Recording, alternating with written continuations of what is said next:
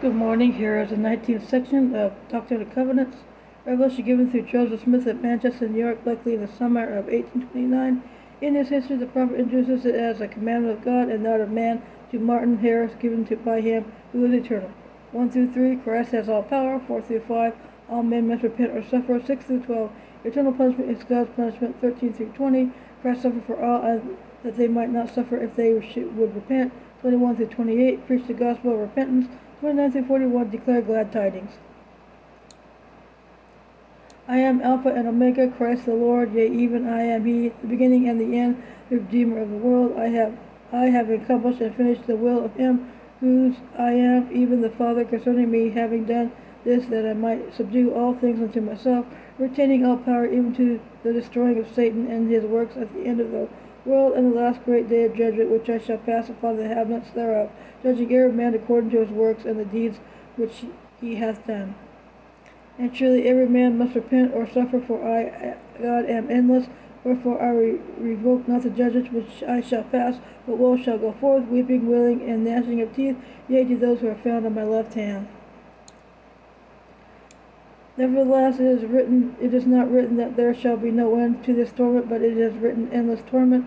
Again, it is written eternal damnation. Wherefore, it is more express than other scriptures that it might work upon the hearts of the children of men altogether for my name's glory. Wherefore, I shall explain unto you this mystery, for it is meet unto you to know, even as mine apostles. I speak unto you that are chosen in this thing, even as one, that you may enter into my rest.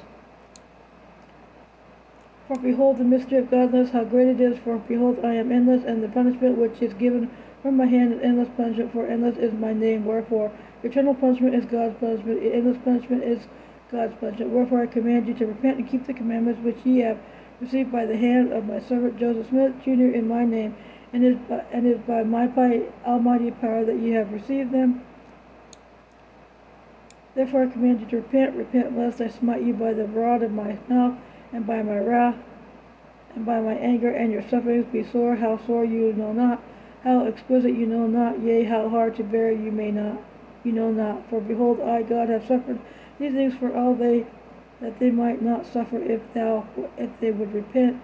But if they would not repent, they must suffer even as I, which suffering caused myself, even God, to, the greatest of all, to tremble because of pain, and to bleed at every pore, and to suffer both body and spirit, and I would that I might not drink the bitter cup and shrink.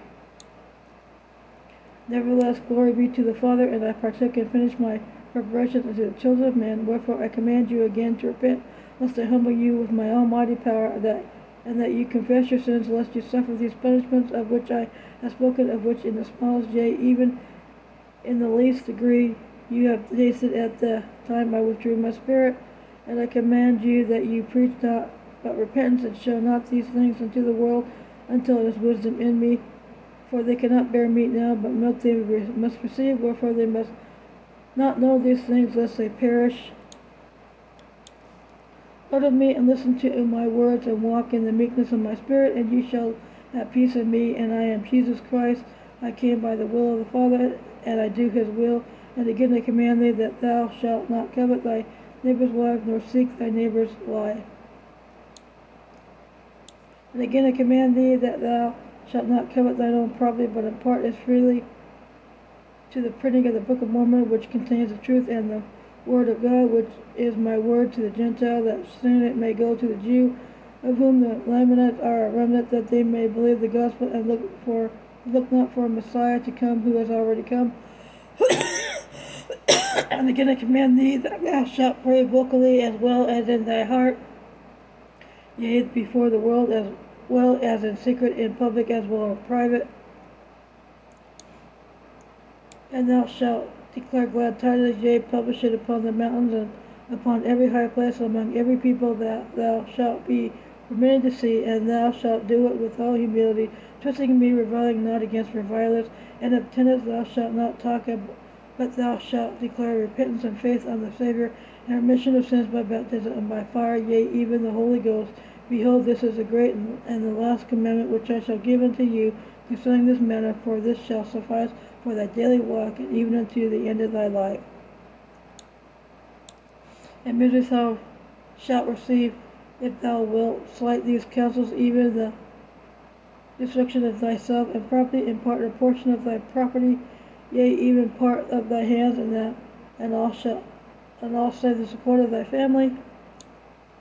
Pay the debt thou hast contracted with the printer, release thyself from bondage, leave thy house and home, except when thou shalt desire to see thy family, and speak freely to all, yea, preach, exhort, declare the truth, even with a loud voice, with the sound of rejoicing, crying, Hosanna, Hosanna, blessed be the name of the Lord God.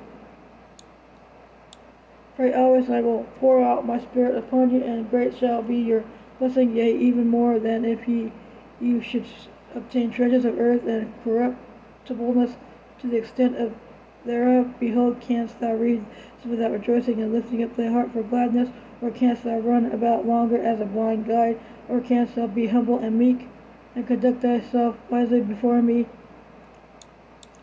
Yea, come unto me, thy Savior. Amen. Thank you for listening to this 19th section of Dr. Covenants. Have a good week. Stay safe, and thank you for listening.